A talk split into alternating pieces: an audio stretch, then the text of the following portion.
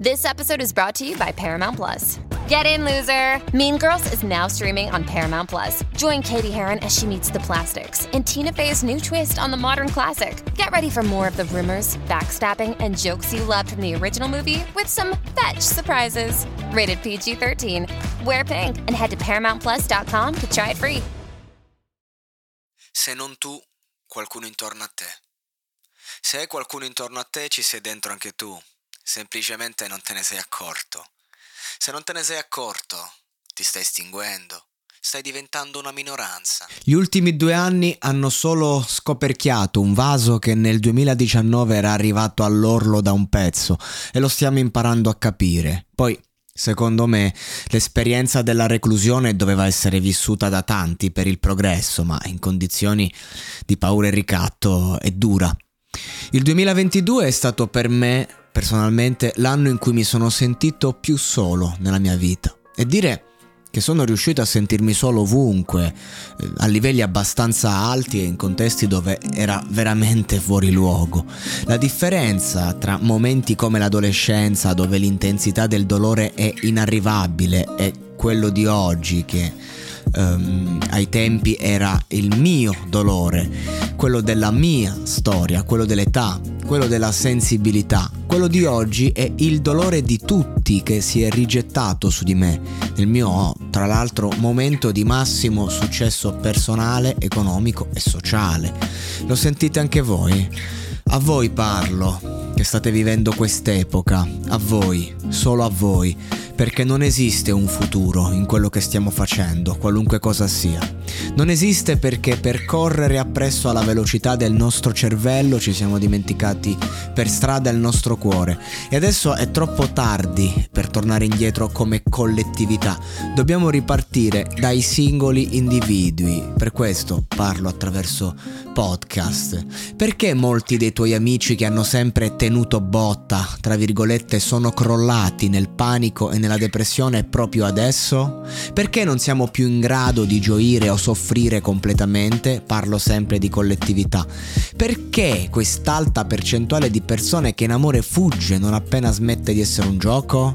Perché l'arte, anche e soprattutto quella pop, non lascia più spazio a sogni o realtà? Perché tutto quello che viene prodotto e influenzato da una intelligenza artificiale che è partita dai nostri interessi e dopo averli studiati e capiti ha iniziato a dirci chi dobbiamo essere? Chi siamo? Chi sono?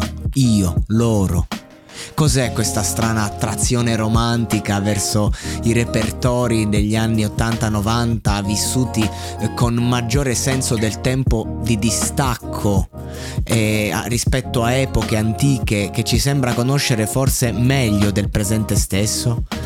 Esistono risposte, ma non hanno senso di esistere. L'unica cosa sensata che io possa fare come autore e persona è smettere di incastrarmi in condizionamenti e arrivare al 2023 in un viaggio interiore che parte da me e seguendo i miei istinti raccontino il mondo attraverso un nessuno, um, qual sono io. Il vero problema è che non tutti sono consapevoli della rabbia interiore che un'ingiustizia nella società lascia fiorire dentro ognuno di noi. Le persone sono incazzate nere, ma non è più la rabbia a cui siamo abituati, in quanto è diventata puro veleno si incastra con l'aria respirata dall'ansia nelle ossa mentre si mescola col sangue attraverso particelle che fuoriescono dalla tensione accumulata negli organi interni. Il veleno è una realtà molto più fisica, mai come nella sua divulgazione interna mente e corpo sono così complici. Avvelenandoci ci facciamo male. Quella sensazione è parte del nostro equilibrio e ci sono persone che non si rilassano mai, non staccano, non danno ai loro meccanismi interni il tempo di ripulirsi. Non sono mai davvero arrabbiate, mai davvero annoiate, mai davvero vive, eppure sono sempre incazzate, annoiate, a morte e hanno una smisurata voglia di vivere. Poi c'è chi, attraverso un atto rivoluzionario interno, perde il controllo e ne trae giovamento, così da riproporre un modello che lo trasforma nella versione apparentemente estrema, ma in pratica assente di sé, fino a quando, costretto a fermarsi, si guarda dentro e sentendo quel formicolio fastidioso attorno ai muscoli, si rende conto che quel veleno è lo stesso che implodeva durante una vita di sottomissione. Ha solo un'altra forma, arde, ma non è altro che un pagliativo. Una volta si faceva sport per agonismo, per diventare campioni. Oggi ci alleniamo per migliorare l'estetica del nostro corpo.